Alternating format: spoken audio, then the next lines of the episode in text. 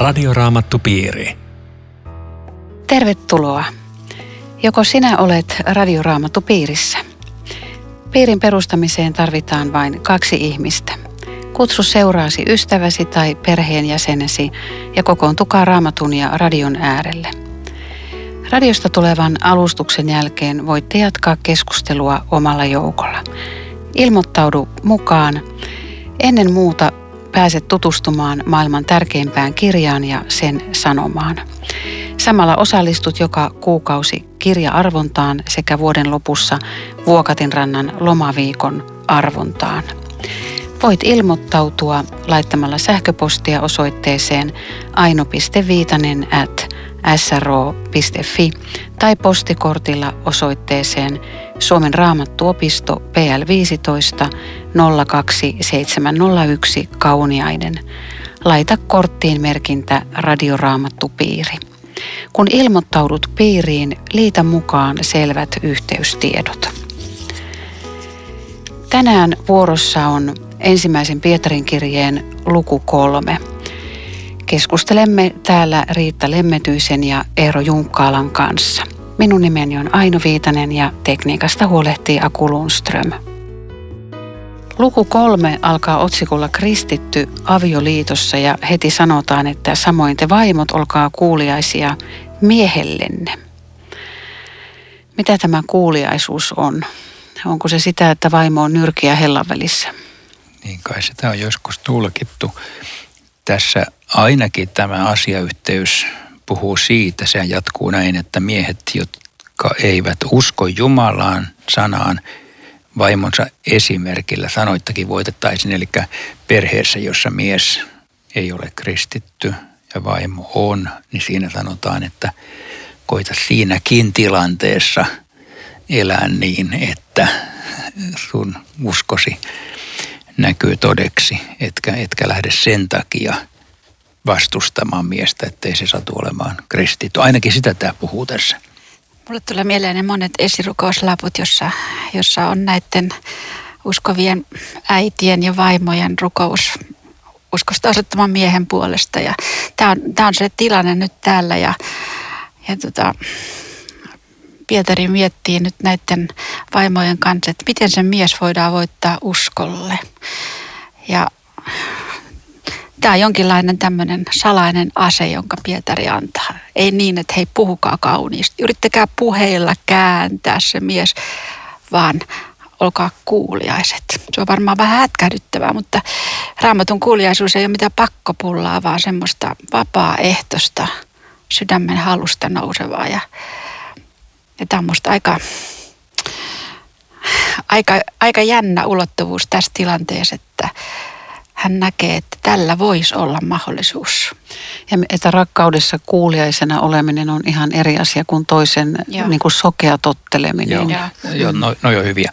Ja onhan tässä myöhemmin tämä, että miehet eläkää vaimonne kanssa ymmärtäväisesti. Ja jos me otetaan tähän rinnalle vastaava kohta Paavalilta, niin se on Efesolaiskirjeen viidennes luvussa, jossa on melkein samoja sanoja, mutta siellä sanotaan myöskin, olkaa toinen toisellenne alamaiset. Siellä on tällainenkin mm-hmm. kohta. Ja sitten siellä sanotaan miehille, että rakastakaa vaimoanne niin kuin Kristuskin rakasti seurakuntaa. Että kyllä tässä molemmille aikamoiset reseptit annetaan rakkaudesta ja toisen ymmärtämisestä ja, ja näin, vaikka tämä niin näyttää, että tässä nyt vielä ollaan vähän sovinisteja. Ja, ja se, että ei, ei tota tarvitse sanoa sanaakaan.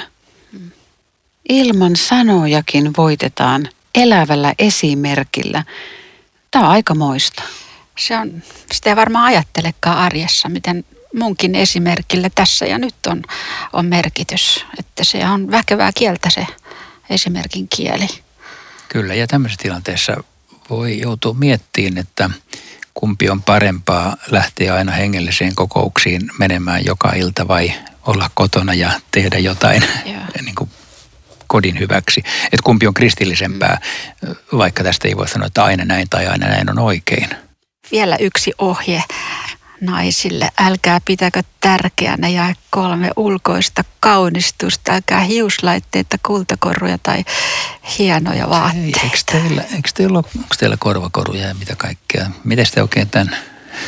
No ei, ei mulla kyllä korvakoruja ole nyt, mutta tota, mitä, mitä tässä tarkoitetaan? Tarkoittaako tämä sitä, että ei saa laittaa, vai tietysti siihen menee aikaa. Tietenkin sen ajan voi käyttää paremminkin. Niinhän ne sanoikin, että tämänkin rahan olisi voinut antaa köyhille ja, ja, ja miten te ajattelette?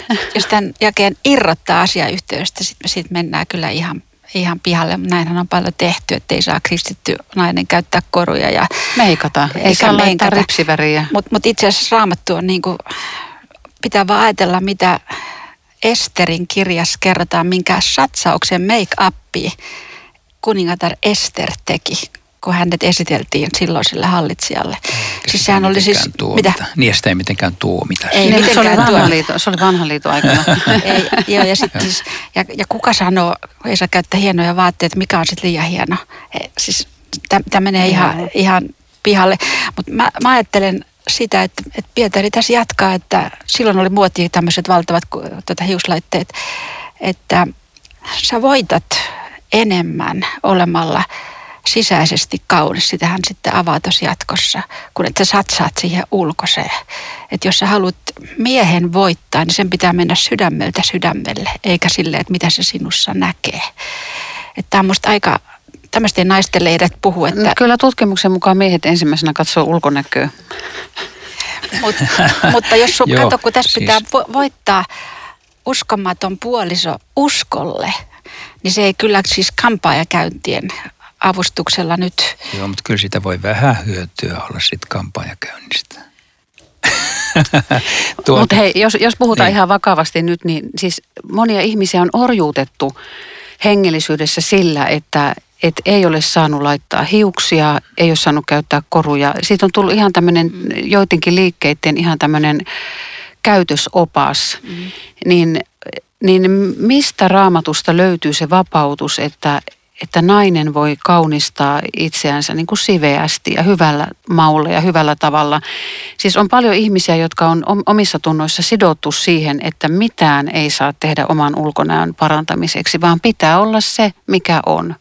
Nämä on tämmöisiä ihmisten sääntöjä. Niin. Mutta miten sä löydät Raamatusta sen vapautuksen semmoiselle ihmiselle, jota on kahlehdittu tällä, tällä säännöllä? Joo, toi, toi olisi hyvä löytää, mutta tässä asiayhteydessä kyllä varmaan sen pointti on siinä, niin kuin sanoittekin jo äsken, että, että siis sen ajan maailmassa tämä kaunistusoperaatio oli, niin kuin, se oli loputtoman perusteellinen niin, että, että juuri nämä hiuslaitteet ja, ja kaikki tällaiset, että, että siihen käytettiin suunnittomasti aikaa. Ja nyt tässä sanotaan, että hei, älkää kulkeko tota tietä, se ei johda mihinkään, vaan, vaan painopiste on toisella. Mutta toi oli hirveän hyvä, mitä sä Aino sanoit, että, että pitäisi ikään kuin löytää Raamatusta lupa siihen, että sä saat olla aidosti oma itsesi ja myöskin pitää itseäsi siistinä ja kauniina ja, ja kiinnittää, siihen, huomio. puolia niin, ja, kiinnittää mm. siihen huomiota. Mutta löydetäänkö me semmoista lupaa mistä? Keksi nyt Riitta, hei sä, sä oot tullut entinen nunna, niin nykyisissä, niin. nykyisissä sulla on kampaukset päässä. Että... Niin joo, mä menen siis hyvällä omalla tunnolla tota, kampaajalle ja tota, ennen kuin mä tota, osasin pukeutua, niin mä kävin väri- ja tyylianalyysissä. Oho. Ilman minkäänlaisia oman tunnon tuskia. Se, se Miten johti... sä uskalsit, kun tässähän sanotaan Ei. näin, että... Joo, siis, tota, siis Pietarin pointti on se, mitä Eero tuossa sanoi, että, että kyllä sitä miestä enemmän kuitenkin puhuttelee. Miten sun vaimo käsittelee läheisiä, kun että mitä sillä on päällä tai minkälaiset korut sillä on. Ja, ja se, se, mikä mut on vapauttanut, se on se kolossalaiskirjan kohta. Siis Lutherin vapaus kristittyjen, kristityn vapaudesta, se traktaatti on aivan vertaansa vailla. Mutta sitten tämä kolossalaiskirjan kohta, jossa, jossa Paavali tykittää, että miksi te annatte äh, sanella itsellenne sääntöjä, sääntöjä, älä tartu, älä maista, älä koska mitä ne ovat vain ihmisten tekeviä sääntöjä, perinnäissääntöjä, jotka korottavat hmm. ihmisen ylpeyttä, siis aivan mitään sanomattomia. Hmm. Ja näitä, näitä ehdonvalla asioita on herätysliikkeillä valitettavasti pitkä lista erilaisia, ja mä oon tutkinut näitä listoja, ja siinä se ainoa oikeassa, että naisten lista on aina pitempi. Siis sinne ladataan niitä. M- mulla nousee tämä joku Raamatusta, että et älkää murehtiko, että ei Salomo kaikissa loistossaansa ollut yhtä vaatetettu kuin yksi niistä. Niin, niin siinä, siinä justiin se, että eihän siinä tuomita sitä Salomon Joo, to, vaatetusta on, ja loistoa. Toi on hyvä. että kukat on kauniita, ihmisetkin saa olla kauniita ja, ja laittaa itsensä kauniiksi. Joo, ja sillä ei ole mitään tekemistä pelastukseen tai kristillisyyteen. Tai... Mm. Mutta mut se rakkauden palvelu, siis mm. se on paljon puhuttelevampaa kuin... On. Joo, kyllä. Tässä täs on niinku tämän luvun pääpaino. Joo, siitähän tuossa vielä jakeessa seitsemän tulee uusi ongelma, että tota, miehet äläkä vaimona kanssa ymmärtävästi muistaa, että hän on heikompi osapuoli. Onko tässä nyt niin kuin, että naista kuitenkin pikkusen pannaan alemmaksi, mutta minusta tässä kohdassa on tärkeää muistaa, että tätä ei ole sanottu vaimoille, vaan miehille. Mm. Niin, on, onko se heikkous, tarkoittaako tämä nyt fyysistä vai älyllistä heikkoutta vai mitä tässä tarkoitetaan tällä heikommuudella? Siis kyllähän anatomisesti on totta, että mies on, on niin kuin fyysillisesti on voimakkaampi kuin nainen. Niin, mä luen tämän sillä, että, että tota, elä kohteliaasti naisten kanssa. Siis ota huomioon toinen sukupuoli. Käyttäydy sillä tavalla, että korotat häntä eikä, eikä niin kuin painat taikka sillä tavalla, eikä se suoranaisesti tähän. Mutta kun joku sanoo tässä, että kun Eeva lankesi ensimmäisenä söi siitä sen kielletyn hedelmän, niin onko hän heikompi, helpompi lankeamaan? Voiko sitäkään ottaa tähän kohtaan? Ei. Siitä kerro. Kyllähän tätä... Kyllähän ihminen itsessään on heikkoasti ja helposti särkyvät, kyllä se tätä molempia koskee. Ja että must, must tässä voisi kuunnella, jos, jos mies miettii naisen asemaa, että sillähän nainen on yhtä lailla armon ja elämän perillinen. Siis naisethan oli erittäin alaspainettuja tuolloin ja, ja, ja tämä lause on semmoinen, että se on minkäänlaista naisen diskriminointia, ei avioliitossa eikä, eikä yhteiskunnassa yhtä lailla. Mitä se heikko, heikompi on sitten? Mitä se heikompi tarkoittaa? Se jää vastaamatta, koska tätä... Joo. Kyllähän se, jos ajattelee senään yhteiskuntaa, niin ei naisilla ollut mitään erityistä roolia. Ja, ja niin kuin, niin kuin Riitta sanoi, että pikemminkin tässä nostetaan sitä... osoittakaa hänelle kunnioitusta. Mutta voihan se heikkous, voihan se fyysistä heikkouttakin tarkoittaa, mutta sekin nyt on siinä ja siinä, onko sillä, sillä niin, tässä niin, asiassa mitään niin, erityistä merkitystä. Niinpä. Kyllä se pääpaino tässä kunnioituksessa on ja sen ikään kuin naisen arvon nostamisessa eikä laskemisessa. Minusta se, se viesti tästä kyllä tulee. Ja toisaalta sitten aika muistaa, että miehen rukouksen esteenä voi olla se, Näin, näin ei mikään tule esteeksi rukouksillenne. Eli siis jos mies jotenkin diskriminoi vaimoa, niin, niin rukoukset estyy. Joo, ja yleistäen, että kun avioliitossa menee huonosti, niin ei, ei tee mieli yhdessäkään rukoilla. Että olisi tosi hyvä, että selvitetään välejä ja puhutaan ja niin kuin arvostetaan toisiamme, niin silloin rukouselämäkin toimii paremmin. Ja. Tämä on Radioraamattupiiri. Ohjelman tarjoaa Suomen raamattuopisto. w w w piste radioraamattupiiri piste f i Jatkamme keskustelua Riitta Lemmetyisen ja Eero Junkkalan kanssa ensimmäisen Pietarin kirjeen luvusta kolme. Minun nimeni on Aino Viitanen. Pietari kehottaa meitä olemaan yksimielisiä, jakamaan toistemme ilot ja surut ja, ja siunaamaan. Mä luen tähän jakeen yhdeksän. Älkää vastatko pahaan pahalla, älkääkä herjaukseen herjauksella, vaan päinvastoin siunatkaa. Siihen teidät on kutsuttukin, jotta perisitte siunauksen. Ja mun täytyy ainakin sanoa, että joku mainoskin oli, että mikä meihin, mikä meihin hyvin ihmisiin tulee liikenteessä. Tai miten se meni se mainos. Kyllä mä huomaan, että Että jos mä oon kohtelias jollekin liikenteessä ja joku on ihan törppö, niin kyllä mä huomaan, että mä raivostun. Eikö sä rupea heti siunaamaan vai? No siis täytyy sanoa, että kyllä koetteella on. No, mutta tässä puhutaan tietysti paljon syvemmistä asioista, mutta että se tulee niin herkästi se semmoinen, että jos joku on typerä ja herjaa ja uhkailee, niin miten meissä nousee äkkiä se semmoinen viha. Tämä on semmoinen jää, että tästäkin tajuu, että tämä ei ole... ihmisen sydämestä peräisin, koska me maksetaan paha pahalla. Se, se on niin luontaista, että niin kuin sä mulle, niin mä, mä takaisin sulle. Se, se nousee. Ja sitten yhtäkkiä lukee, että hei, älkää tehkö näin, vaan siunatkaa. Miten se on mahdollista? Ja, ja tähän yhtälöön, että niin kuin sinä minulle, minä sinulle, niin on tullut jotain ihan uutta. Että niin kuin Jumala minulle, niin minä sinulle ja... taas tulee mieleen se elävä toivo. Hän on synnyttänyt meidät uuteen elämään. Tämä on kaikuja sieltä. Ei se, ei se meistä nouse. Niin. Ja, ja, ja Paavalin sanoi, että antakaa toisille anteeksi niin kuin Kristuskin on teille antanut anteeksi. Että siinä, on, siinä on se mittari ja, ja tavoite. No hei, jos ei pysty sydämestään antaa anteeksi jollekin, niin saako sitten, menettääkö oman taivaspaikkansa? No sitä ei onneksi menetä, koska kaikissa muissakin asioissa me jäädään alamittaiseksi. Mutta äh, meitä haastetaan se, että meidän pitäisi anteeksi antavaa mieltä tavoitella. Ja, ja tämä siunaaminen, mä, mä mietin kanssa välillä, että mitä tämä tarkoittaa. Siis nythän jotkut kristityt puhuu siunaamisesta aika paljon sillä, että pitäisi siunata. Kaikkia siunataan sillä, että hei, saako siunata ja rukoilla. Ja se on ihan hyvä, se on ihan hyvä, mutta tämä on ehkä vähän niin kuin syvällisempi merkitys, että vähän mitä sä Aino alussa sanoit, että sitä asennetta, että vaikka mua kohdeltaisi epäoikeudenmukaisesti, niin mä sisäisesti sanoisin Jumalalle, että hei, että siunaa tätä ihmistä, niin mun asenteeni muuttuisi häneen. Että ainoa tapa jotenkin tämmöinen koston kierteen katkaiseminen, niin, niin Pietari sanoi, että, että tässä se on, että Jumala voi tehdä sen, että jos te siunaatte, ette kanna samalla millalla, mitalla takaisin, niin siihen kierreeseen tulee stop. Mulle sattuu tulee mieleen sellainen hassu yksityiskohta. Erittäin kaukaa. Mä olin varmaan hädin tuskin uskoon tullut, siis alta rippikouluikäinen. Mutta mä satun muistamaan, että yksi meidän perhe käveli jossain ja toisen perheen kanssa. Ja kun me erottiin, niin sen perheen isä sanoi, että Jumalan siunausta. Mä en ollut koskaan kuullut semmoista lausetta. Mä en ollut, meillä ei ollut sellainen uskoainen koti.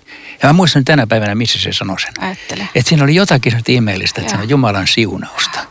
Tulee vaan mieleen tässä. Se on kuin uusi soundi tässä, tässä maailmassa. Joo. Siunatkaa. Mutta kyllähän se vaatii sitä Jumalan voimaa ja armoa ja eihän se ihmisestä nouse. Ei. No sitten toi kymppi, niin sisältökö tämä teidän mielestä lupauksen? Sillä se, joka tahtoo rakastaa elämää ja haluaa nähdä hyviä päiviä, hillitköön kielensä pahoista sanoista ja huulensa valhetta puhumasta. Eli, eli onko tässä ikään kuin lupaus, että jos joku haluaa rakastaa elämää ja haluaa nähdä hyviä päiviä, niin hän jotenkin sen saisi ikään kuin, kun hän hillitsee kielensä eikä puhu valhetta. Kyllä, ilman muuta. Että jos, jos ajatellaan, että on sellainen elämänasenne, se on vähän katkera elämänasenne tai se piikittelee toisia, niin, niin kyllä siitä itse kärsii. Ja. Vaikka ei minä tiedosta sitä, mutta jos sitten se asenne muuttuisi niin, että yritän sanoa hyviä sanoja, yritän olla kiitollinen, yritän antaa anteeksi, ja, ja niin kyllä se vaikuttaa mun omaan elämääni, ilman muuta. Joo. Vaikea tämä mikään pelastuskysymys, ei. Tämä on tämmöistä jokapäiväistä niin, elämää. Joo. Siis semmoisen ihmisen lähellä on vaikea olla, joka on kauhean katkera. Joka aina rupeaa syyttämään jotakin. Mutta onko se elämän oma laki vai onko siinä, siinä ikään kuin tämmöinen jumalallinen lupaus tässä asiassa? Aa, se on sama asia. Joo, näin voidaan tietysti ajatella. Mm. Joo. No, Herran silmät katsoo hurskaiden puoleen ja Herra kuulee heidän rukouksensa, mutta Herran kasvot kääntyvät pahantekijöitä vastaan. Sitten sanotaan tässä jakeessa kolmetoista kuitenkin näin, että kuka voi tehdä teille pahaa, jos te kiihkeästi pyritte tekemään hyvää? Mä muistan, mun mies kertoi eräästä sukulaisestaan, joka oli, oli tota, vahingossa tehnyt väärin ja, ja sitten, sitten sai lähimmäisen viha, vihat sitten, mutta, mutta hän, hän hämmentyi ja pyysi anteeksi niin oikein semmoisessa hätätilanteessa, että, että voi anteeksi, että hän, hän aivan vilpittömästi ja oli semmoinen hyvän tahtoinen, niin tämä, tämä toinen niin kuin suli siihen eteen. Että jos ihminen pyytää anteeksi vilpittömästi, niin eihän toinen voi olla vihainen. Mm. Se onkin harvinaista, että pyydetään anteeksi. Se on todella harvinaista nykyään. Kaikki oikeudenkäynnit, mitä televisio seuraa, niin, niin tota, ne alkaa ja jatkuu. Syytetty kiisti kaikki koko osallisuutensa. Joo. Anteeksi ei pyydetä, ei millään. Tämä on hyvä kyllä tämä, että kiihkeästi pyritte tekemään hyvää. Se on hirveän hyvä elämän niin ohje. Pyri kiihkeästi tekemään hyvää elämässä. Se tosi hyvä ohje. Niin. Vaikka joutuisitte kärsimään, te olette autuaita. Ja sitten jo kesä viisitoista olkaa aina valmiita antamaan vastaus jokaiselle, joka kysyy, mihin teidän toivonne perustuu. Tarkoittaako tämä nyt sitä, että ei tarvitse kertoa uskosta eikä julistaa eikä, eikä tuoda esille sitä? Sitten vaan jos joku sattuu kysymään, niin... Joo, siis mä, mä oon joskus sanonut jopa näin, että kun jollakin kristillä on ajatus, että täytyy kauheasti todistaa, että, että älä vaan yritä todistaa koko ajan Jeesuksesta, se on hirveän hirveä ärsyttävää. Että jos sä yrität niin kuin aina olla puhumassa uskon asioista, niin ihan Eero, ihmistä menee kadun elämän toiselle. Tehtävä? Eikö se ole kristittyjen elämän tehtävä Ihmist... todistaa Kristuksesta? Ihmistä menee kadun toiselle puolelle. jos, joo, siis... Tämäkin on vähän kärjistys, koska joku osaa sen tehdä niin, että, että se ei, ei ärsytä, mutta, mutta tota, tulee mieleen vitsi, jonka näin kai Facebookissa. Jollakin oli teepaita, jossa luki, että olen uskossa ja äh, haluan todistaa sen jokaiselle, joka kohtaan. Ja sitten siinä oli teksti, että tällä saan aina bussissa tyhjän paikan viereen. Eli siis se, se aiheuttaa tämän. Mutta tässä on pikemminkin tämä, mikä joskus, oliko se täälläkin meillä joskus puhetta tämmöisestä lauseesta, että todistan Jeesuksesta aina vain silloin, kun kysytään, mutta elän niin, että kysytään. Ja se on hirveän hyvä lause. Se ei tarkoita, että ei saisi olla se mieli, että todistan, mutta että, että ei niin kuin suunnapään aina. Tämä on sellainen valmius. Joo. Ja tässä tilanteessa niin se oli, se oli jotenkin ihmeellistä silloin, koska nämä kristityt, niin tota, ne teki semmoista, mitä kukaan toinen ei tehnyt. Silloin ei ollut sosiaalihuoltoa ja ihmiset unohdettiin kadulla ja ne kärsi ja kuoli sinne. Ja kristityt meni ja, ja palveli ja auttoi ja pelasti. Ja sitten heitä vainottiin. Niin totta kai siinä niin kuin kysyy ihminen, että hetkinen, mitä pahaa ne tekee? Mit, mitä teillä on, minkä takia tämä tapahtuu? Tosiaan kesä kuusitoista sanotaan vielä sekin, että vastatkaa sävyisesti ja kunnioittavasti. Säilyttäkää oma tuntonne puhtaana. Eli ei, ei mitenkään niin kuin ylhäältä päin, vaan mieluummin alhaalta Joo. päin. Jotkuthan ajattelee, että kun to, toisaalla on semmoinen sana, että sopivalla ja sopimattomalla ajalla pitäisi todistaa. Niin ne ajattelee, että joo, että okei, että vaikka tämä on hirveän sopimaton ajatka, ne hampaat hirveässä mä todistan. Mm. Mutta ei, ei, ei se sitä tarkoita. Tässä on just hyvä toinen puoli. Mm. Sävyisesti, kunnioittavasti. Mutta eikö se tarkoita sitä, että se on mulle sopimaton, eikä sille toiselle? Niin. Kun sanotaan, että ottakaa vaari oikeasta hetkestä, niin se ei ole sille, jolle me todistetaan, niin se ei ole sopimaton hetki, vaan se voi olla minulle. Mä oon väsynyt ja mun murrosikäinen lapsi kysyy hengellisiä asioita ja mä en jaksa vastata. Mutta se on mulle sopimaton hetki ja silloin mun pitää vastata. Toi on varmaan just se tarkoitus. Mutta vastatkaa sävyisesti siis. Kyllä jokainen meistä tietää, että jos joku muuttuu fanaattiseksi ja edustaa jotakin sillä fanaattisella argumentoilla, niin eihän sitä kuuntele. Niin, että tämä joskus tulee, jos tuolla kadulla jotkut jakaa traktaattia tai todistaa, niin joskus tulee jo tämä vaikutelma. Se on hiukan sen luotaan työntävä, että hei, tommoinen ei kiinnosta. Voi apua. Siis tota, niin, ne ihmiset on ollut niin innokkaita ja ne on tullut uskoa ja niillä on höyry päällä ja Ja että niitäkin pitäisi toiselta ymmärtää, että, että niillä on ensirakkaus, niillä on palava ensirakkaus ja, ja, ja niiden täytyy saada tilaa ja opetusta ja niiden täytyy saada myös tulla omilla lahjoillaan palvelemaan. Ja joku on tämmöisen fanaatikon kautta tullut uskoon tietenkin. Kyllähän niin. sitä tapahtuu. Ja niin sitten me, me ollaan heti kampittamassa ollaan. niitä. Ollaan. Tämä on pikkusen oloa, sori vaan kuuntelet, mutta, mutta siis me, me kuitenkin yritetään sanoa, että tavoite olisi semmoinen niin kuin korrekti. Mm. Todistus. Koska se, mitä mä kerron, on niin hieno juttu, niin siihen kuuluu tämmöinen kunnioittava asenne ja, ja, ja sävyysä, kun että ammutaan pyssyn suusta. Mutta eikö se ole jännä, että politiikassa voi vaahdota ja voi kerta kaikkiaan olla voimakkaita mielipiteitä tai urheilussa, mutta sitten kun tullaan hengellisten asioiden piiriin, niin... Mm. No, meillä on tässä monta mielenkiintoista jaetta. Mennään eteenpäin. Mäpäs luen tämän, tämän jakeen yhdeksäntoista ja kaksikymmentä. Ja niin hän myös meni ja saarnasi vankeudessa oleville hengille, jotka muinoin eivät totelleet Jumalaa, kun hän Noan päivinä kärsivällisesti odotti sen ajan, kun arkkia rakennettiin. Vain muutama ihminen kaikkiaan kahdeksan pelastui arkissa veden kantamana. Tuon esikuvan mukaisesti teidät pelastaa nyt kaste, ei siksi, että te siinä luovuitte saastaisesta elämästä, vaan koska Jumala teki kanssanne hyvän oman tunnon liiton. Sen perustuksena on Jeesuksen Kristuksen ylösnousemus. Mihinkä Jeesus nyt meni kenelle hän julisti, missä ne oli ne vankeudessa olevat henget? Ja... Joo, tämä on vaikea, tosi vaikea raamatun paikka. Pietari viittaa siihen vielä uudestaan tuolla toisessa kirjassa pikkusen eri tavalla. Ja tämä luultavasti on kuitenkin perusteena sille uskon tunnustuksen lauseelle, että astui alas tuonelaan. Mutta mitä hän siellä teki ja miksi hän sinne meni, tässä sanotaan, että hän saarnasi vankeudessa oleville hengille. Joskus ajatellaan, että se on sellainen idea, että hän antoi niin kuin mahdollisuuden niille, jotka on ennen Jeesusta eläneet, pelastua tai jotain tällaista. Tämä luultavasti ei ole tässä tarkoitus. Älä, mä, mä oon kuvittelin. Oletko kuvitellut? Mä no, kuvittelin. Nyt, nyt sä kuulet uuden tulkinnan tästä. Vaan että hän siellä hengille julisti tuomiota niin, että, että nämä henget, jotka eivät ole kuuliaisia, ne tuomitaan. Semmoista, että, että olisi tarvinnut niin kuin pelastussanomaa vielä uudestaan, niin se on pikkusen ristiriidassa sen kanssa, että vanhan testamentin aikanahan oli ihan samanlainen pelastustie kuuden testamentin aikana, että uskomalla Jumalaan ja näin.